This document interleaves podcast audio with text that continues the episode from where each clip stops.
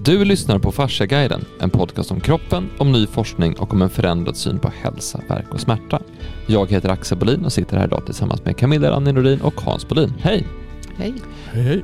Jo, forskningen om fascia har ju fullkomligt exploderat, men det är många som inte vet hur mycket forskning det faktiskt finns och hur etablerade forskare som faktiskt håller på med det här. Så i en serie avsnitt nu så pratar vi om de här fasciaforskarna och om den nya satsningen Fascia Research Database som finns på fasciaresearchdatabase.com där vi då gör forskning tillgänglig till allmänheten. Ska vi ha någon svensk också eller nej? Det kommer säkert komma en svensk översättning men eftersom att all forskning är på engelska så Ja, börjar så vi som där. Men det, det som är häftigt med översättning är att det kommer gå mycket fort att översätta saker nu med den nya AI-teknologin som finns. Så det, Ja.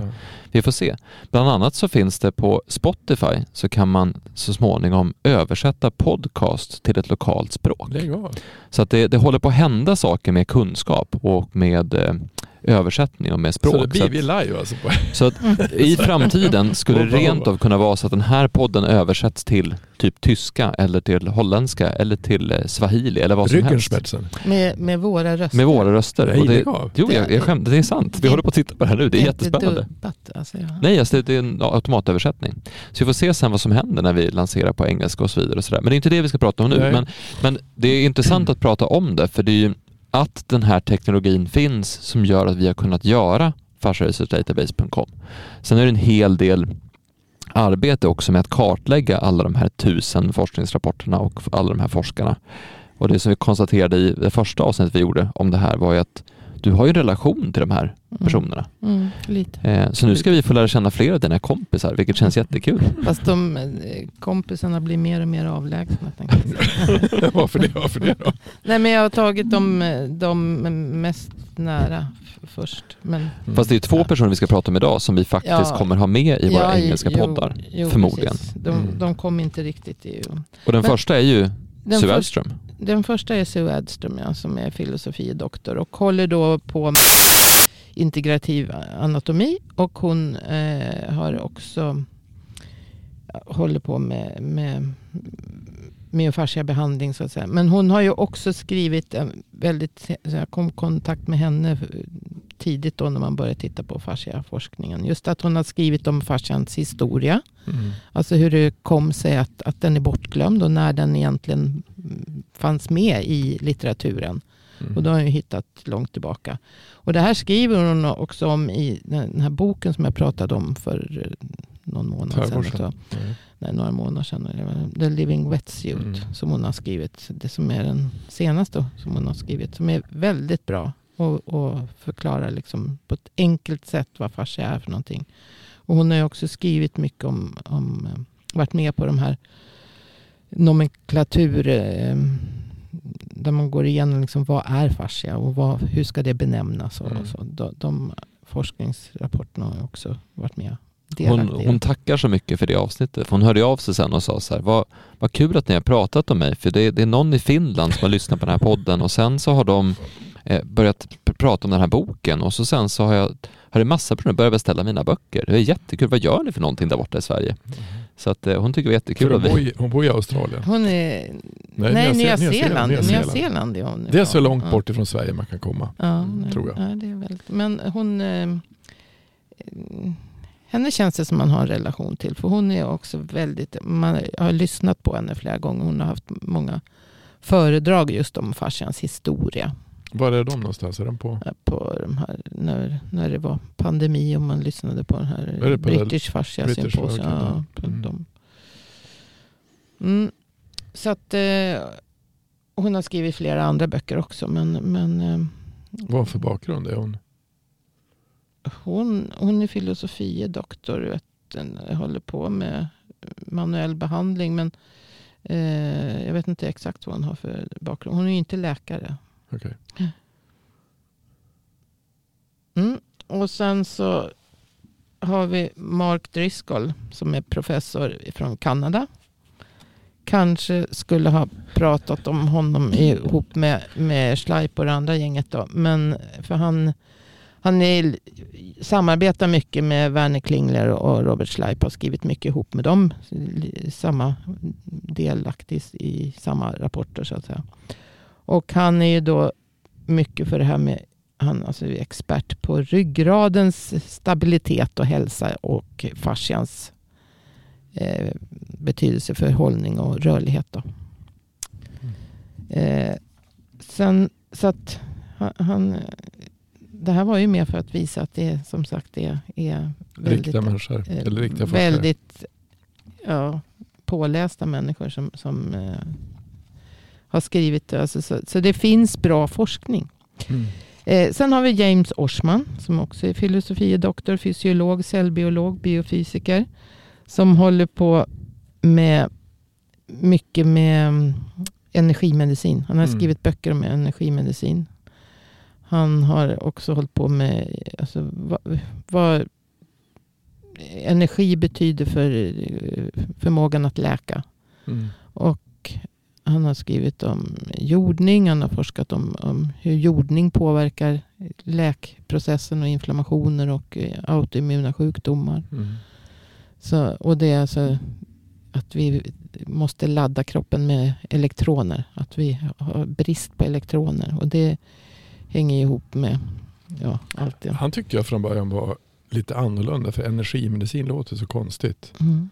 ifrån det perspektiv vi kommer ifrån. Men jag tror han, Karl Offors känner ju, alltså med han jag börjar med, han känner ju Orsman. Ja. Ehm, och Orsman finns också ganska mycket på nätet. Alltså man kan lyssna på Ja, honom på, ja, på. Youtube. Mm. Eh, han var med på ett företag som ett företag jag lyssnar på nu som var, han är också med i vattenforskning. Tänkte säga, han är kompis med Gerald Pollack Ja. också. Mm. Eh, och, Och det hänger ihop allt det där. ja Alltså exakt, med- men det är eh, Alltså om du tittar på ener, energimedicin från början. Mm. Den, den boken gjorde han ju på och den är gammal. Den är gammal. Ja, ja. Och, men det de egentligen för, det de föreläste om det var ju, kom ju fram.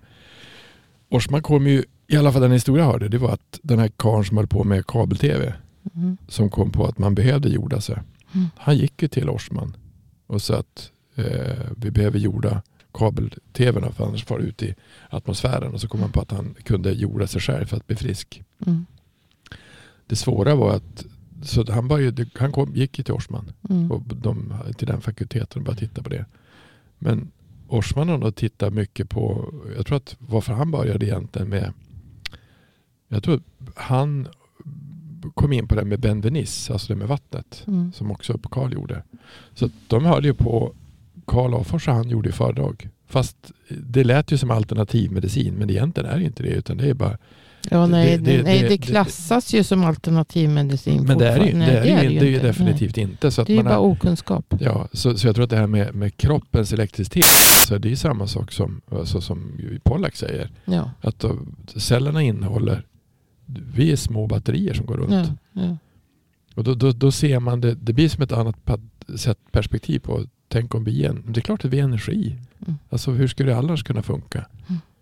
Jag tycker en intressant aspekt i, i det här med just att man får höra vem människan James Oshman är, är ju att det kräver ganska mycket personlig uppoffring egentligen att jobba med sådana här saker. För att det är de här, de här forskarna som, alltså dels fasciaforskarna absolut, men framförallt de här som håller på med vatten, energimedicin och den typen av, av forskning är ju inte det är inte så att folk jublar över att de väljer den banan, utan de blir ju ganska ifrågasatta.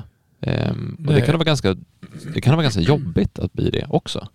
Jag tror precis som, precis, jag tror precis som, som ehm, jag tror att jag skickade till en när vi började på så var det en, en, en artikel Orsman har skrivit som, och det är egentligen samma sak som Robert Schleip gjorde från början också, att hur kan man eh, hur, hur kan man få ett annan syn på vad manuella terapeuter gör? Mm. För vi, vi, om vi är energi Mm. och så behandlar vi med händerna så blir det Mm. energi som går till kroppen som också är energi. Mm. Och det, det han egentligen menar, för det, det tror jag var den första som var intressant, det var att Orsman menar att eftersom det finns energi och minne i vattnet så kan kroppsterapeuter förmin, eh, förnimma saker som finns i kroppen. Mm. Alltså som kan vara händelser, det kan komma upp saker och ting som... Det låter ju lite konstigt att, att du kan få du kan få upp minnen när du behandlar någon. Du kan få upp saker som, som, som syns. Mm. Men om, du, men om du tänker som Per säger att eh, kroppen det är där allting äger rum. Mm. Det är där vi sker. Mm. Så allting som sker i oss sker ju inuti oss. Mm. Och om det då finns strukturer och minnen så det är klart att du skulle kunna eh, kalibrera så att du känner den typen av energi eller den, de typen av energi eller det energi i andra människor. Mm. Och det var det han menade att det, det är det som egentligen han med fascians roll. Det var att där finns minnen som man kan känna efter och som man kan få tag på. Ja, eftersom vi konstaterar att minnet finns i vattnet. Ja. Vattnet finns i hela kroppen. Ja. Så det är inte bara, Det är inte så konstigt det är inte bara hjärnan som Nej. är full med vatten. så att säga. Och, och sen tänkte jag på det här med att kapsla in och stänga in minnen. Mm. Ja, stänger man in vattnet då? då för det blir ju spänningar och, Ja. och liksom, eh, ja, liksom förtätningar. Så, så vattnet blir instängt. Ja, då, då kapslar man in minnet också. Mm. Det är ju ett försvar. Så att, eh, Och det därför- där med därför- ja. Egentligen så det som, det som sådana som Orsman eller Pollack håller på med som är intressant, att vi kommer komma in på honom snart också, det är ju att de gör ju forskning så som forskning egentligen, alltså säg så här, du har massa olika människor från olika tider och, och olika eh, kulturer upplever ungefär samma sak. Det finns ju, det finns ju terapeuter som har sagt att ja, de, de känner igen det. Och när vi har Mm. pratat om det här på, i träffar med terapeuter så är alla nickar instämmande. Mm. Så här är någonting som folk har upplevt. Men då, då har ju ett spår, en, en del av kulturen säger så här, nej det där är flum. Mm. Eller det där finns inte. Eller det där är bara anekdotiskt. Eller det där är bara, eh, det där är nog någonting ni inbillar er. Men det som de här har gjort som är både imponerande och som de ska ha mycket eh, eloge för att Mm. de har sagt att nej men tänk om det inte är flumt, om det, om det här är någonting som väldigt många personer har upplevt, som väldigt många känner igen sig i, ska vi utforska det och se vad det skulle kunna vara för någonting? Mm. Och det är ju det de har gjort för att komma fram till den forskning de har kommit fram Mm. till. Sen att det finns en, en fåra med en, en generell berättelse eller eh, ett dogma eller ett sätt som vi ser på saker där det här inte passar in. Det har ju egentligen ingenting med verkligheten att göra utan Mm. vår speciella syn på det. Mm. För det är samma sak med fasciaforskningen också. Att där har man sett att det vi trodde på stämmer inte för nu ser vi andra saker. Mm. Och det i sig är ju jag jag tror att man ibland underskattar hur mycket det kräver av människor att se någonting som inte stämmer överens med det man tror och inte bara bli avfärdande eller rädd för utan faktiskt okej men låt oss ta reda på hur det är då. Mm. Och ja, jag vill bara liksom med, med, ge en, ta en sekund och ge den, den respekt och eloge de förtjänar för att de har gjort det här. Mm. För jag, jag vet ju själv att det inte det är inte alltid så lätt att jobba i motvind. Alltså så här, när man pratar Nej, om... nej men alltså om du, om du tittar på, jag skickade till dig, det fanns 19 timmar av forska om, om, eh, om, om vatten. Ja. Och det, är inga, det, alltså det är inga flumputtar alltså kan jag säga. Och det, Mm. och det, det är definitivt inte. Varken, varken, jag tror att Sheldrake var ju där. Mm. Eh, Orsman är där. Eh, Pollack är där. Och det, det är det, det är verkligen inga, det, det är riktiga vetenskapsmän som tänker på ett annorlunda sätt. Jag tror det svåra egentligen det är ju att, att, att vi har vi har ju det som, som egentligen, vi, vi gör en engelsk variant också. Så är vi hypnotiserade ett sätt att tänka på? Eller hur tänker vi egentligen? Har vi reflekterat hur vi egentligen tänker? Och det tror jag att vi inte kanske har gjort det. Men som du säger, att det, är ju, eh, det gäller ju att, att testa en tes. Mm. Och, och benvenisterna gjorde på, med vattnet på, och det har man, det har man till och med visat, det hans experiment stämde. Mm. Det har ju Montagnier gjort, men det är fler som har gjort det också, att Mm. vattnet har minnen. Mm. Att vattnet har minne. Men det vill man ju, alltså om, om, om vattnet skulle ha det, då skulle ju homeopati funka. Mm. Typ. Och då blir det ju väldigt konstigt. Och, och det ser man ju, i Sverige ser man det som riktigt kvack. Men i Tyskland ser man inte det som kvack. Så att det är olika hur, vilket, vilket perspektiv vi har. Så vi sa egentligen att, vi sa nu när vi är sista som vi gjorde på engelska, sa vi att kanske lättare att, att fascia och det här perspektivet blir enklare att förstå ifrån ett österländskt perspektiv, alltså ifrån Japan och Kina. Därför man har ett annat sätt att se på kroppen. Ja, där tror jag inte att de ifrågasätter överhuvudtaget. Utan de tycker bara att det är, ja, äntligen får vi liksom en förklaring som ni kan tro på också. Ja, exakt. exakt. Fast det är ingen som tror på det här. Nej, men alltså, jag, jag, jag träffade, jag träffade, när jag var i, i, vi var i eh, Herrljunga och så sen så var det en kille jag träffade igår som det var samma sak. Det var, eh, här gången var det en kvinna som kom fram till mig och så sen hade hon sån här mm, pipmätare med socker på sig och så visade det sig att fråga, har du diabetes? Ja, vilken typ av diabetes har du? Typ, ja, typ 1. När fick du det? Ja, för sex år sedan. Vad gjorde du då? Ja, jag, jag, hon, var, hon hade gått in i väggen och bränt ut sig själv. Tänk att kropp, att man kan få en sån typ av sjukdom när man är gammal. Mm. Och det, är också, det är också saker som man utifrån ett fasciaperspektiv och utifrån vad händer i kroppen om vi är utsatt för enormt mycket stress? Vad händer då? Och det är också att går att reversera det, att ändra det, att, gå till, att få det att gå tillbaka.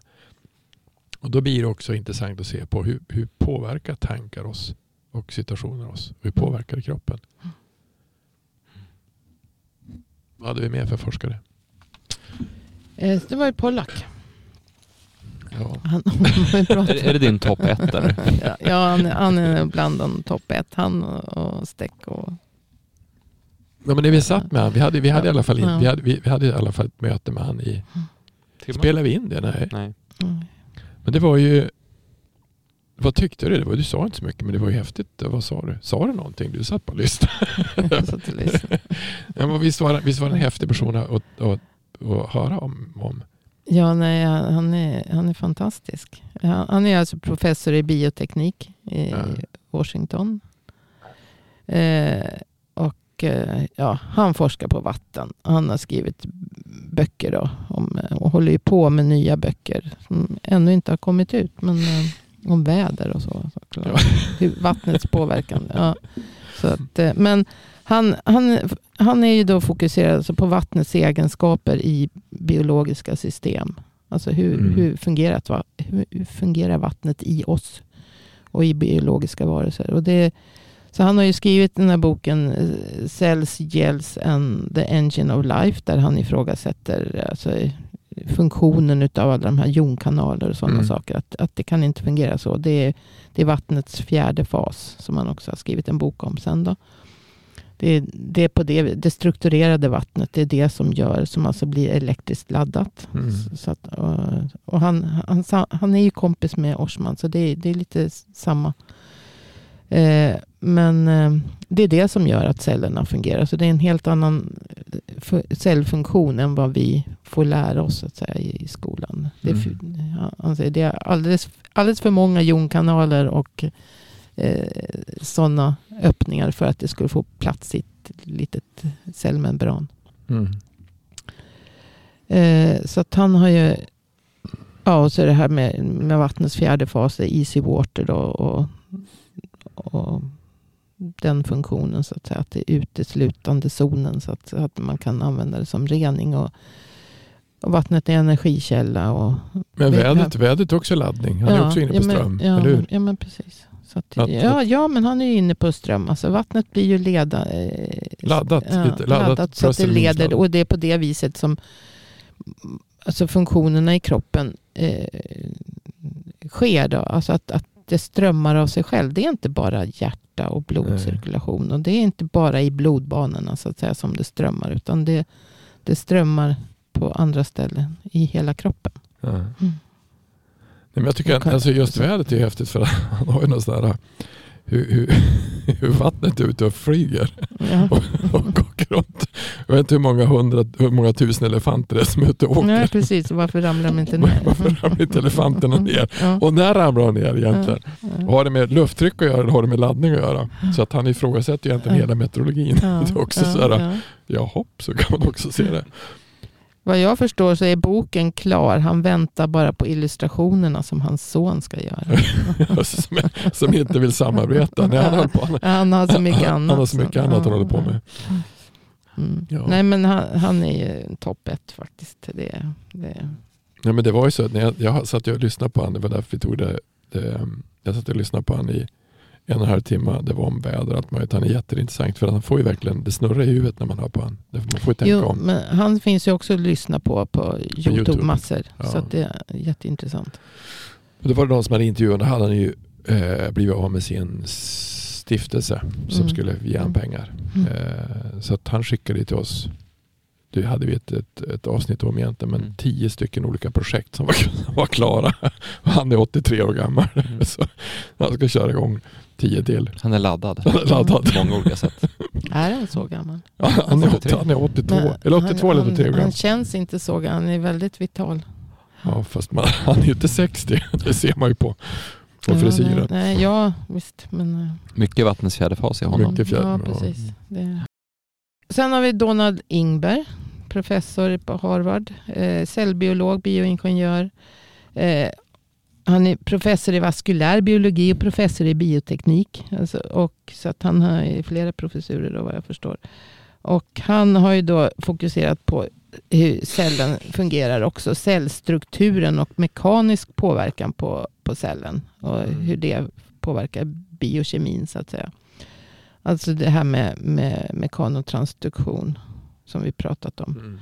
Hur, att det, hur det förs vidare in i cellen genom cellskelettet. Alltså när vi rör kroppen så påverkas cellerna och med eh, så kallade integrinproteiner som de kopplat till cellskelettet. Så att cellen har ett, ett skelett av Mm. trådar som dras i, i, drar i cellkärnan då och Mm. påverkar cellkärnans eh, ja, DNA. Så, så gener slås på och av. Så att det har han ju skrivit. Han har ju skrivit den där artikeln. Som, bland den första du gav mig någon gång när jag började intressera mig. eh, Typ 16-17. Architecture of life. Architecture of Och så life. var det det att du skulle översätta och göra en förenkling av den. Det, det var inte så enkelt.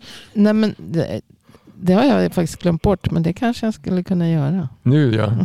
Men den, den var inte så enkel. då, då kunde jag nog inte det.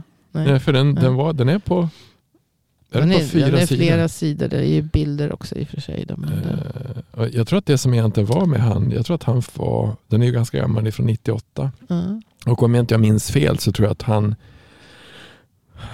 han, han hade nog ett, ett, ett forskningsprojekt där någon som sa du kan väl titta på cellen.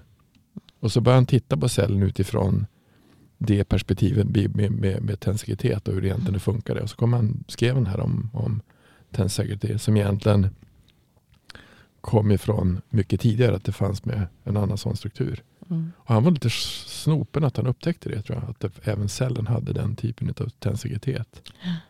Eh, Ja, jag såg en film om honom någon gång för några år sedan och då visade det sig att efter han hade upptäckt det här, då hade han liksom helvänt och börjat hålla på med helt andra typer av projekt, hålla på mer med ingenjörskonster och testa Ja. olika datametoder och lasrar och hit och dit. Så att det händer ju någonting med de som upptäcker sådana här saker. Alltså det, man börjar ju som ifrågasätta mycket och börja tänka om på ett annat sätt och man börjar ju, det, det väcker ju någonting det väcker någonting i människor när de får se att saker är på ett annat sätt än vad de trodde. Jo, för men det som, den är ju gammal. Alltså, men det som, den, artikeln är ju jättebra och Scientific America är ingen skittidning. Så att, att komma med den 98 som är ganska många år sedan. Och sen så att man har fortfarande diskussion med eh, Finns det någon forskning? Vad är fascia för någonting? Och, och det, det, jag tror inte ens den jag tror att när, vi, när jag läste när jag började läsa på osteopatin då, då pratade man om vilka förbilder i cellerna. Att det Mm. fanns. Ja. Men jag tror inte att man gör det i anatomi fortfarande. Tveksamt om man gör det alltså. För de som jag träffar som har läst, de har ingen koll på det. När jag gick på 80-talet pratade man inte om något Mycket för- shit- nej, nej. Nej. Så, att- så, det är, så perspektivet är ju, det som jag alltid brukar säga, att perspektivet är annorlunda. Och det gäller att ta åt sig det och se vad det innebär för någonting egentligen. Jag tror att han håller mycket på att ta fram, som du säger, eh, kan Andra man- kan man- mätinstrument. Ja, eller Ja, kan, man, kan man ja, använda ja. den här strukturen för att bygga jag tror att skulle man titta på det, den här strukturen, så kan man då bygga andra, alltså göra andra saker i kroppen. Han har ju skrivit alltså över 470 vetenskapliga rapporter. Oh, herregud. Och han har mer än 190 patent på olika eh, medicinska tekniker som eh, alltså från anticancerterapi, vävnadsteknik, medicinsk, olika medicinsk Det är utrustning. det han har gjort. Läkemedelsleveranssystem, biomimetiskt material, vad det vet jag inte. Vad biomimetiskt. Ja, Alltså det är väl något som ska mm, in, imitera Det var det jag såg i dokumentären, det ja, materialet. Mm. Eh, Det ska imitera biologiskt material. Då. Nanoterapeutisk eh, och bioinformatik programvara. Mm. Alltså så han håller ju på med Sånt. Men det är ju det här som man ofta eh, inte tänker på, alltså vilka implikationer de här upptäckterna kan få. För om du tar till exempel det här, Det är därför man är Ehm. professor i bioteknik. ja men det, det här var med i Storing Under the Skin, så såg man ju att där, där ser man den här strukturerna som finns i kroppen. Hur, Mm. att oxagonen framförallt är en struktur som återkommer, hur olika mönster grupperar sig ihop. Och så har man ju sett hur de mönstren också finns i, i naturen. Mm. Och då ser man, okej det här är starka mönster och det är ju samma mönster som Buckminster Fuller använde för att byg- bygga hus som var jordbävningssäkra eller bilar som gick mycket snabbare eller flygplan som blir mycket lättare. Så att de här upptäckterna handlar egentligen om hur liv och hur livet fungerar, hur naturen fungerar, hur jorden fungerar. För att allting som lever på den här planeten är ju extremt anpassat för att leva på planeten. Mm. Det är inte liksom något som har kommit i en handvändning utan någonting som har kommit under väldigt, väldigt många, många år. Så att lär man sig förstå de principerna så kan man applicera det på ett annat sätt vilket gör att man kan göra andra typer av uppfinningar som, som gör andra saker. Och det är det här som det är den här möjligheten som vi som kultur eller samhälle missar om vi inte fokuserar på de här sakerna. Mm. För det är ju som, men som Pollack till exempel, han har, eh, att man kan börja lagra, använda vatten för datalagring. Mm. Kan du använda vatten för datalagring, ja då får du mycket, mycket mindre serverhallar, du får mycket, mycket mindre, mycket snabbare processer, du får mycket, alltså allt det som vi ändå eh, säger att vi vill som kultur. Slipper metaller, kisel och Ja, allt. Så allting vi säger att vi vill som kultur skulle man kunna göra om man finansierar den typen av, av uppfinningar och den typen av forskning. Så det är inte, det är inte därför det inte görs. Det är inte för att det inte funkar eller för att det inte är bra, utan det är av andra anledningar. Så att, ja, det- och tänk på vattenbatterier. Mm. Mm. Eller hur? Ja, sen eh, eh, ha- har vi då Graham Scar och sen Steven Levin. De jobbar ju så mycket ihop så jag tar dem ihop. Men eh, Graham, det är ju Biot- Biotensegrity eh, fokus där. Graham Scar är biolog och osteopat och han har ju då ihop med Steven Levin som är ortoped och han har jobbat som ortoped i över 50 år. Eh, de skapar ju det här begreppet biotensegrity för mer än 30 år sedan. Mm. Som de börjar liksom överföra just den här tensegritetsmodellen då på att, eh, ja hur förklarar man det? Men liksom man, man, att man, just det här med spänning och kompression. Mm. Att man liksom får ihop eh, delar, det här, vad heter det, det här tornet. Needle Tower. Needle Tower. Ja, precis. Som eh, liksom håller sig svävande eller uppe, upprätt kan man säga. Utan att det egentligen är någon stadig, stabil stomme. Utan det är, allting bara svävar fritt. Men det är därför, det är därför blir det ju, alltså när, man, när man känner till sånt som är så, det är ju samma sak som eh, Donald Lingberg. Och, och, alltså han, men han är ju ännu äldre. Ja. Han kommit på, han, det är han som kom på biotensegrity på 70-talet tror jag. Mm. Alltså Steven Levin. Ja, Och han har skrivit ganska mycket bra böcker, eh, har eh. Graham Starr, för att förklara det. Men Ja, när man, man, när man böcker. förstår det så förstår man inte det, därför blir det så konstigt när man, när man så makaroniaffären som vi hade i Sverige. Men som skulle in i luftstrupar som såg ut. Mm. Och de, de byggde inte på biotensegritet Mm, överhuvudtaget. Och då undrar man, hur kan man göra? Det är nästan pinsamt att göra en sån sak som man gör. Att man inte förstår hur livet egentligen fungerar. Så att, och det är samma sak om man tittar på eh, jag tog det som ett exempel. Alltså om du tänker ett benbrott.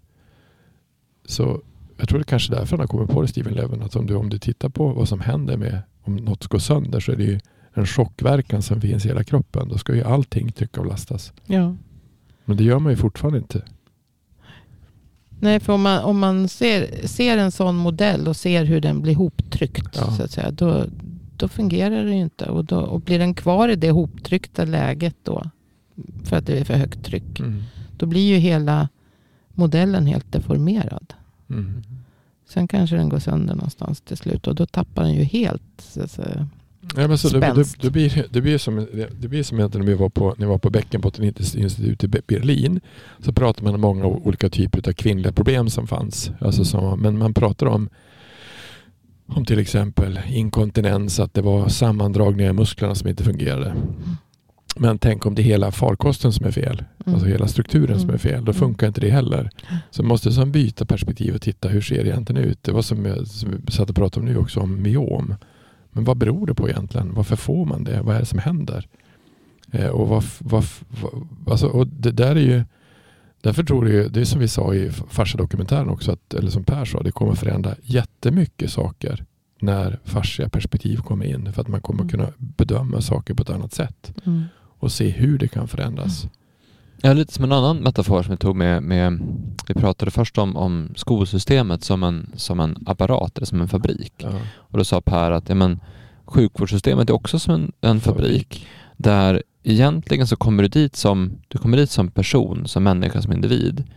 Men sen får du en diagnos och då är det diagnosen som färdas genom apparaten eller Ja. fabriken, inte människan. Människan. Utan du, det, det är den man ser till, inte till personen. Men ur ett, ur ett fascia-perspektiv och ur ett, ur ett tensegrity-perspektiv så, måste, så ser du hur allting påverkar allting. Du har Mm. plötsligt foten med knät, med ryggen, Mm. med välmåendet, med magen, med Mm. eh, ens humör, med eh, tankar och känslor. Det har allting med varandra att göra och då kan du inte behandla en fot isolerat. Nej. Och då, då kommer du bort från den här fabriksanalogin, du kommer bort från hela den, det sättet att tänka på för att du måste se saker på ett annat sätt. Mm. Och det här kommer ju få en extrem stor påverkan på eh, allting vi gör. För Vi kommer ju Mm. behandla allting på ett annat sätt när det här står igenom. Inte om utan när. Mm. Ja, precis. Någon gång. Någon- någon Sen är gång. frågan om, om jag, jag lever nog. Ja, exakt. Jag tycker det vore jättekul om du levde när det slog igenom så jag tänker fortsätta jobba för det så får vi se. Men jag tror, jag, tror att det som är, jag tror att det som är grejen med att, som vi försöker göra nu, med det, att, att om, man, om man tar fram, visar alla de här forskarna som finns, alla områden som du har gått igenom, Mm. alla olika kategorier som du har hittat, då ser man ju också att det inte det är inte bara, det är många ställen som du är annorlunda. Alltså alla kan ju inte ha fel av de har tagit nej, upp. nej, nej, Nej, och det nej. som är lite roligt är ju att det, det, nu är det ju liksom så tvärvetenskapligt. Det är ju inte bara en... Alltså de, de är från massor med olika håll. Ja. Men det är det som, är, det som de också söker till, som han sa, eh, eh, Neil Tees, det är att eh, om vi skulle träffas mer och prata om sådana här saker på ett annat sätt, alltså byta ut erfarenhet. Och jag tror att det, kanske var meningen med Fascia Society, eller de här som, men det finns ju ingen sån statlig eller sån, eh, sån struktur som skulle kunna göra sånt här egentligen. Det är därför Pollack är utan pengar. Det är därför Mm. han Ingberg gick in i var finns pengar någonstans Mm. och ge patent, att Mm. göra andra saker, att Mm. göra konstgjorda saker. Mm. För det är, ju- det är ju hela finansieringsbiten som är konstig. Mm. Det man sa det att när ska vi, det har man ju sagt ifrån, från Sverige, att vi måste, vi måste satsa på grundforskning och, och tjänare, vem gör det? Mm.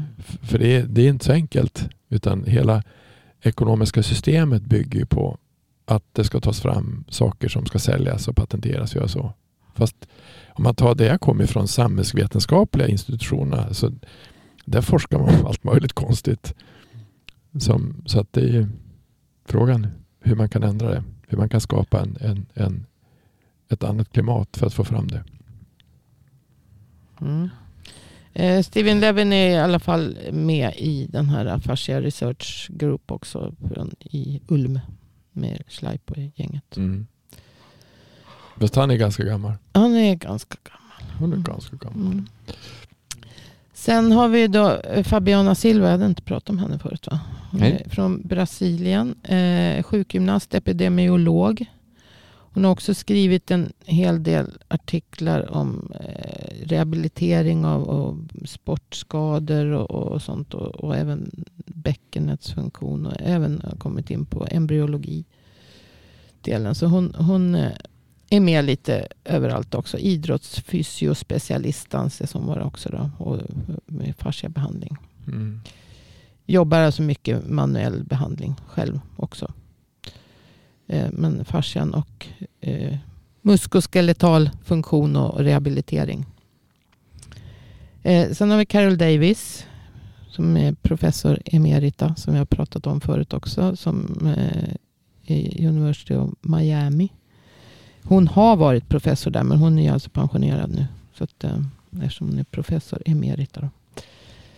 Eh, och hon har ju då också undervisat i, i myofasciabehandling. Hon är sjukgymnast och kliniker. Och hon har ju varit med, vi pratar ju om henne då när vi, om R För hon är Mm. mycket inne på den biten. Och mycket inne på energimedicin och integrativ terapi också. Mm. Så att eh, hon har skrivit 30-tal artiklar, olika artiklar. Eh, jag vet inte, Pilat tror jag att jag lämnar så länge. eh, vi, Men det är ju det är David som har det här otroligt vackra citatet som vi precis. börjar avsnitt Ja, 77 precis. med. Ja, just det vad det gäller ärja, när det blir sår i Mm. kroppen. Det, Mm. mm. Mm. Jag hörde faktiskt på, på avsnitt 77, eller jag hörde om det och insåg att det faktiskt också ganska bra introduktionsavsnitt där du förstår hur allting hänger ihop. Mm. Så det, kan, jag- det är en sån här, kan jag rekommendera att du Mm. lyssnar på Mm. Davis och avsnitt 77. Ja. Men hon är också trevlig att lyssna på. Hon har ju varit med på väldigt många eh, föreläsningar. Om, om på, också på British, fascia, British fascia symposium. Ehm, och eh, ja, hon, hon är, det är en trevlig kvinna. Och pratar mycket just om den extracellulära matrisen och, och just vår känsla och medvetenhet. Och terapeutens, liksom, eh, hur viktigt det är att eh, det, det man känner. Så att säga. Eh, jag hoppar som sagt Pilat. Men eh, Peter Perslov. Han, jag tror han har en liknande bakgrund som jag faktiskt. Att han är, fast han är professor i livsmedelsteknik vid, i, i, Ar- från Argentina. Då. Och hedersforskare i livsmedel och jordbruk. Så jag tror han är husdjursagronom typ. Mm. Alltså den. Men, men, ehm, för han forskar mycket på kött. Och han har alltså skrivit en massa. Det här var ju också bland de första, ni kommer ihåg de här bild, fina bilderna. Med när eh, Vibeke presenterade de här fina bilderna med, med honungskakan på muskelfibrerna. När man har, har liksom spolat ut alla, muskel, alla celler. Och sen är det bara endomysiet, alltså Mm. fascia Mm. hinnan runt allting kvar som en honungskaka. Den är jättevacker. Det är Purslows bilder. Jaha. Så att, eh, Har han, gjort hjärt, har han gjort hjärtat också då? Det vet jag inte om han har gjort något om Det är hjärtat. också Men en han, påse. är ja, fast han, han är ju mer fokuserad på bindvävens betydelse för musklerna och, och liksom hur det påverkar kött, eh, Ja, ja. köttets egenskaper. Okej. Eftersom han är livsmedels, eh, professor i livsmedelsteknik. Då. Så att det, det är liksom hur, hur bindväven eh, och, och muskler hänger ihop. Så att det, det är därför, därifrån han har kommit in då i gänget. Men han, han överallt i så många artiklar så, så visar man de här bilderna och liksom hänvisar till honom och hans, vad han har kommit fram till då med, med muskulaturen och, Mm. och fascian. Så att säga. Har han också kommit fram till att man ska massera kossorna? Eller behandla kossorna som de gör i Japan? Nej, det, det, den, så långt har jag tror inte han Den inte. han, han har liksom mest bara visat med fina ele, vad heter det? elektronik. Eh, Alltså, jag skulle- mikroskop, elektronmikroskop. Mm. det vore jättekul att se vad som händer med eh, kött, alltså med köttet Ja, om man alltså- behandlar med maskinen. Ja, men alltså det tror jag, det finns med manuell massage. Ja men Ko- KB-köttet är det. Alltså det, Ja, det finaste ja, köttet ja, i världen ja, kommer ja. från kossor de- som är behandlade Ja, ja, de får massage. Mm. Och, och både mjölkproduktion och, och köttproduktion blir ju mycket bättre. om Och det är man inte så konstigt om du får bättre flöde i kroppen. Nej, nej. Kanske nej, nej. affärsidé för, för Japan. Ja men det har vi pratat om förut. ja, precis. Massera kossor. Mm. Ja. Få bättre kött. Eller för svenskt lantbruk. Ja, eller hur? Sen har vi Patricia Keely. Som, hon är ju då tyvärr avliden. Jaha. Ja, hon dog 2017. i- Det, det ironiska är att hon, hon är en Hon framstående fasciaspecialist, hon dog, eh, cancerspecialist, hon dog i cancer. ja, hon dog i bukspottkörtelcancer. Mm. Så att, jag vet inte om det är det som... Eh, Drev henne att forska på det ja, kanske? Jo, det kan det vara. Hon, hon var i alla fall professor i, eh, ja, i 18 år innan hon gick bort. Så att, ja. Och hon har då fokuserat på alltså, vad händer i cellerna med, och vad händer med, beroende på vilken mikromiljö de lever i. Så att säga. När Och dog hon sa du? 2017, juni 2017. Vet du, jag tror jag skrev till henne efter hon har dött då. Det kan du mycket väl ha gjort. Ja. För det var inte, när jag höll jag på med det där. 2017 tror jag. Ja, jag tror att det var precis då jag höll på med det där. Mm.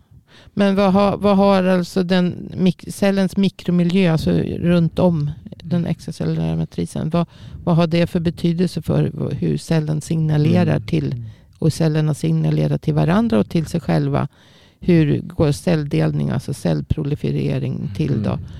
Eh, och, och, ja, samspelet mellan celler och den extracellulära matrisen så att säga, som, som hon har, har forskat mycket på. Då.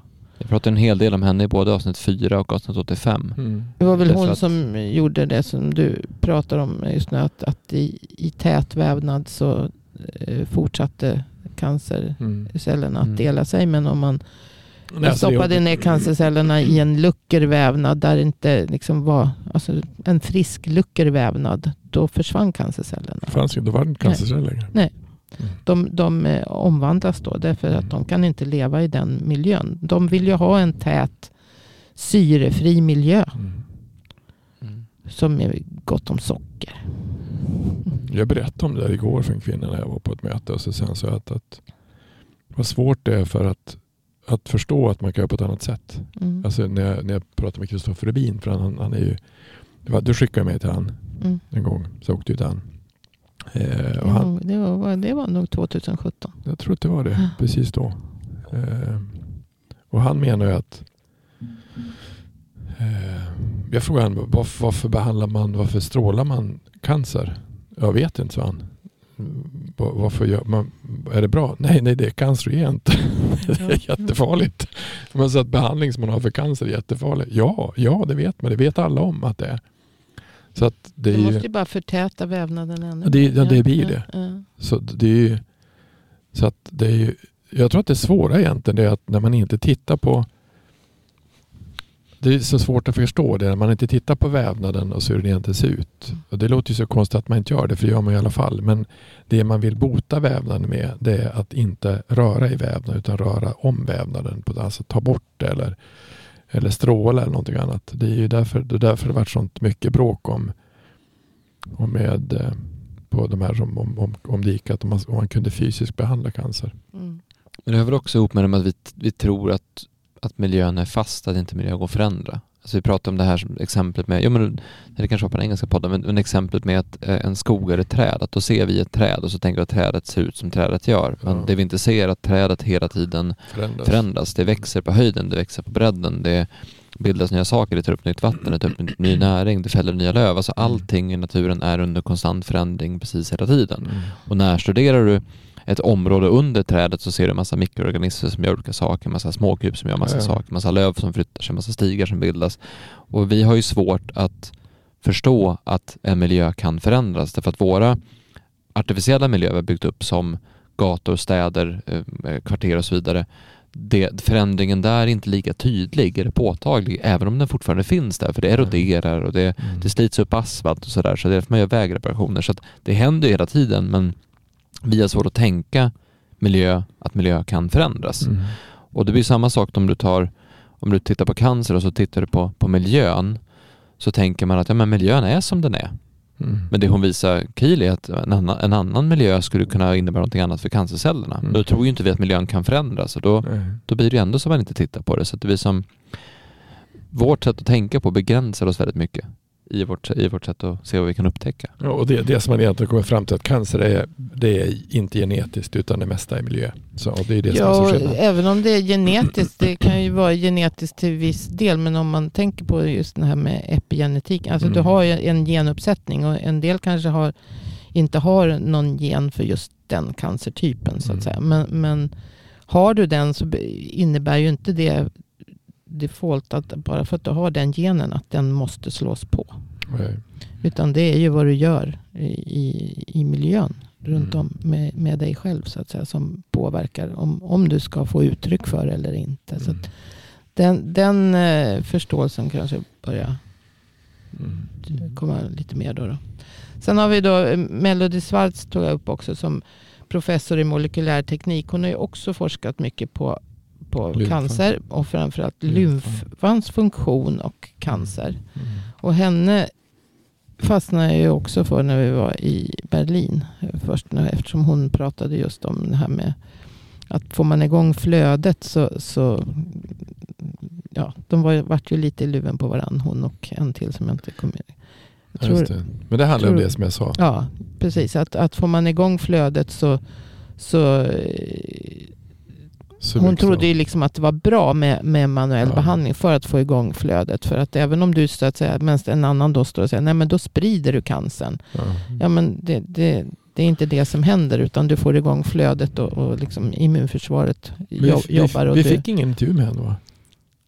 Jag vet. nej det inte tror jag inte. Nej, Men- alltså, vi Men, det, men vi, det vi, som slår mig nu, det är ju att det är ju inte, det är inte cancern som sprids, utan det är den dåliga miljön som sprids. ja, Alltså det är det som händer. Ja. det, för det, det är som, om, du, om du ser på miljö, miljöförstöringen eller miljöproblematiken, så att om du är vid den här dåliga spiralen vi pratar om i framförallt avsnitt 78 när vi brukar prata om hur dålig hållning leder till frozen shoulder. Alltså ju, mer, ju mindre flöde och ju mer stopp i flödet du har, desto mer stopp i flödet och tät, förtätningar kommer bli på olika delar av kroppen. Så att det är ju när Mm. den miljön sprids som de cellerna som ska leva i den miljön också sprids. Mm.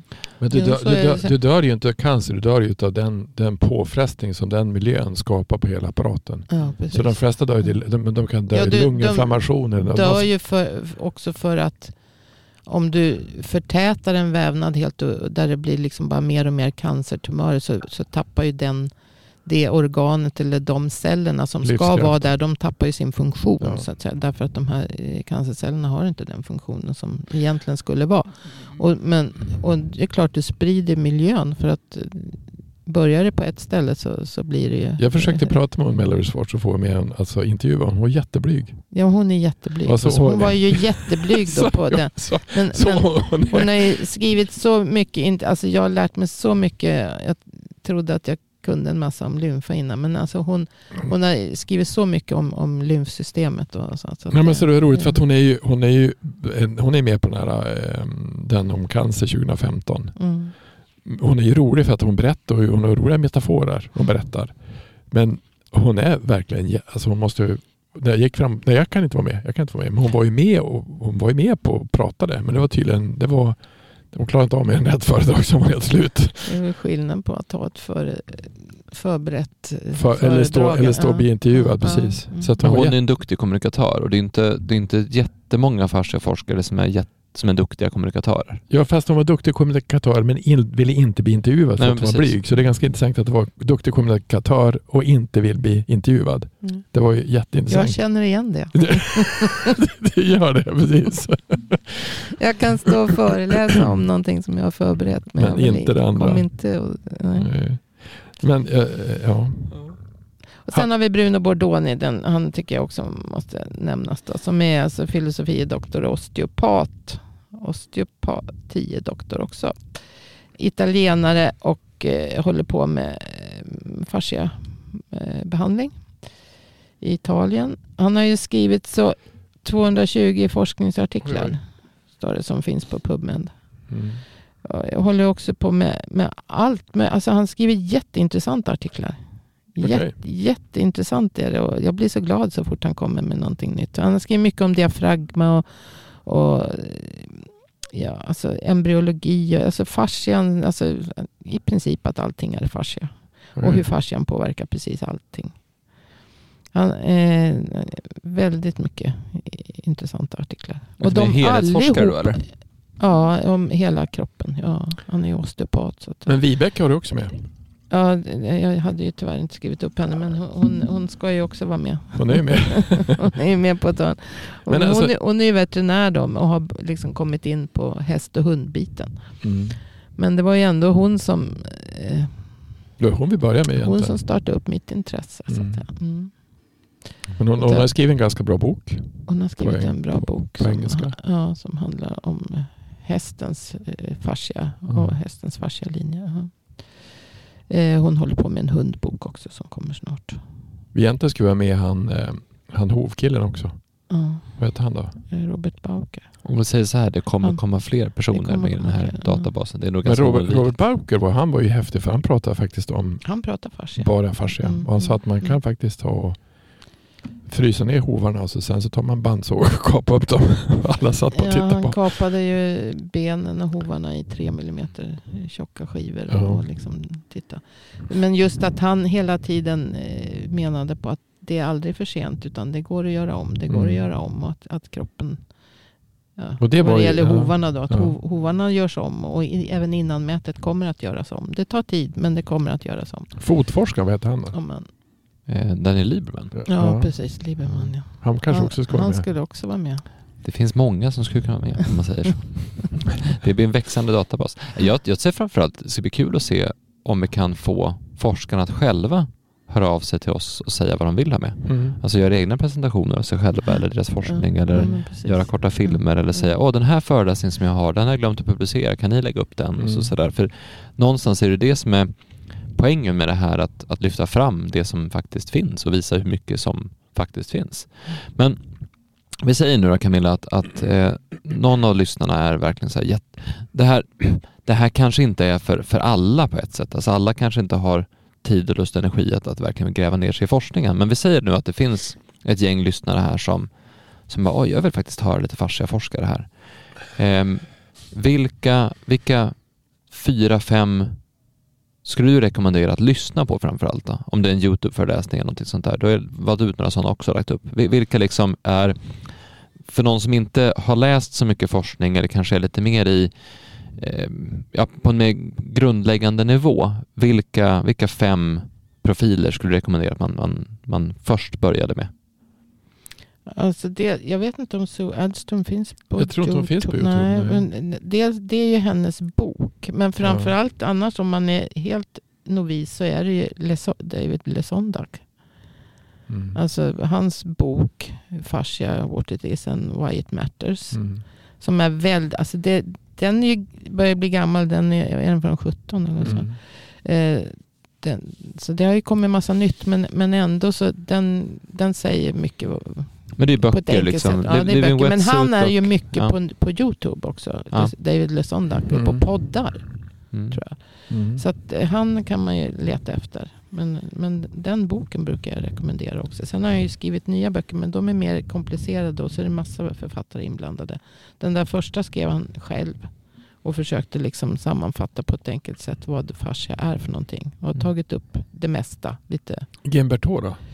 Ja, Gimberto, alltså titta på de, Strålning skin. Ja, precis. Filmer. Mm. Ja, och det är ju framförallt den som finns. Strålning under skin är ju, den är ju allting. Det är Ja, ju den- den är- Den, ja, den, ja. är, den är 22 minuter, vad är den? 25 minuter lång. Mm. Ja. Eh, den är jättegammal.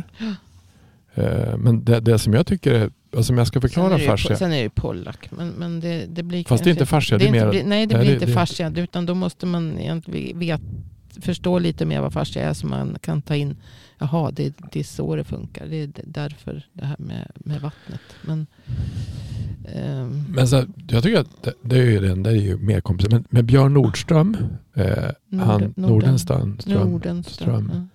hans bok går jag ladda ner också. Eller gör den det förresten? Men den är ju... Han pratar om el. Ja. Ja. Fast det var ju mer på...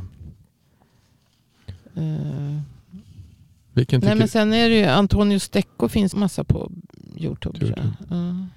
Det finns föreläsningar med honom ifrån I- Italien när han eh, föreläser på Fascia Manipulation Institute. Så deras eget institut där i Padua. mm. När han föreläser om fascia. Thomas Findlay om, Stecco, nej, om, om, om eh, eh, historiken med Still. Ja, Thomas Findley finns också. Mm. Spännande. Jag får se vad som kommer upp. Och Tom Myers är bra. Ja, Tom Myers. eh, Han har ju inte tagit upp så men ja, han har ju mer. Han finns också. Mm. Mm. Gil Hedley. Kanske. För han är ju mycket på eh, Han är också Youtube. på Så Youtube. att honom kan man ju lyssna på. Och han är ju rolig att lyssna på. Han är ju engagerande. Viftar så mycket. Ja, men han är, han är, ju- Mm. han är härlig att lyssna på. Mm. Ja. Fasciaresearchdatabase.com kommer i alla fall fortsätta att växa med fler forskningssammanfattningar, fler forskningsartiklar, eh, men även de här då föredragen och filmerna med olika typer av forskare. Och som ni hör så kommer det även komma upp mer profiler här. Så att, eh, Mm. Det vore roligt som sagt som du sa om de kunde skriva egna presentationer. Mm. Bara de här AI. Ja, och kanske släppa föreläsningar som kanske inte varit kända sedan Ja, tidigare. så det, ju- det finns ju mycket inspelat material. Men vi gick, fick ju tillgång till Gimbertos eh, databas med alla hans filmklipp och så vidare. Och där fanns det ju, det fanns ju tre, fyra dokumentärfilmer som jag inte ens visste fanns. Så Mm. Ja, det finns mycket material, han har gjort nya filmer men jag tror inte att de har kommit ut offentligt. Nej, det var någon, någon har sänts på någon fransk kanal Ja. och någon har sänts sådär. Så Mm. det, det finns mycket, det finns otroligt mycket material som inte har kommit ut och det vore kul Mm. om vi kunde hjälpa till att lyfta fram det. Mm. Strolling under the skin. Titta Mm. på den. Mm. Kör dem långsamt så förstår man det. Flera gånger. Ja men du brukar säga det. Man drar ner. Men det är hastigheten till 0,75 och Ja, så precis. ser man det flera gånger. Mm. Mm.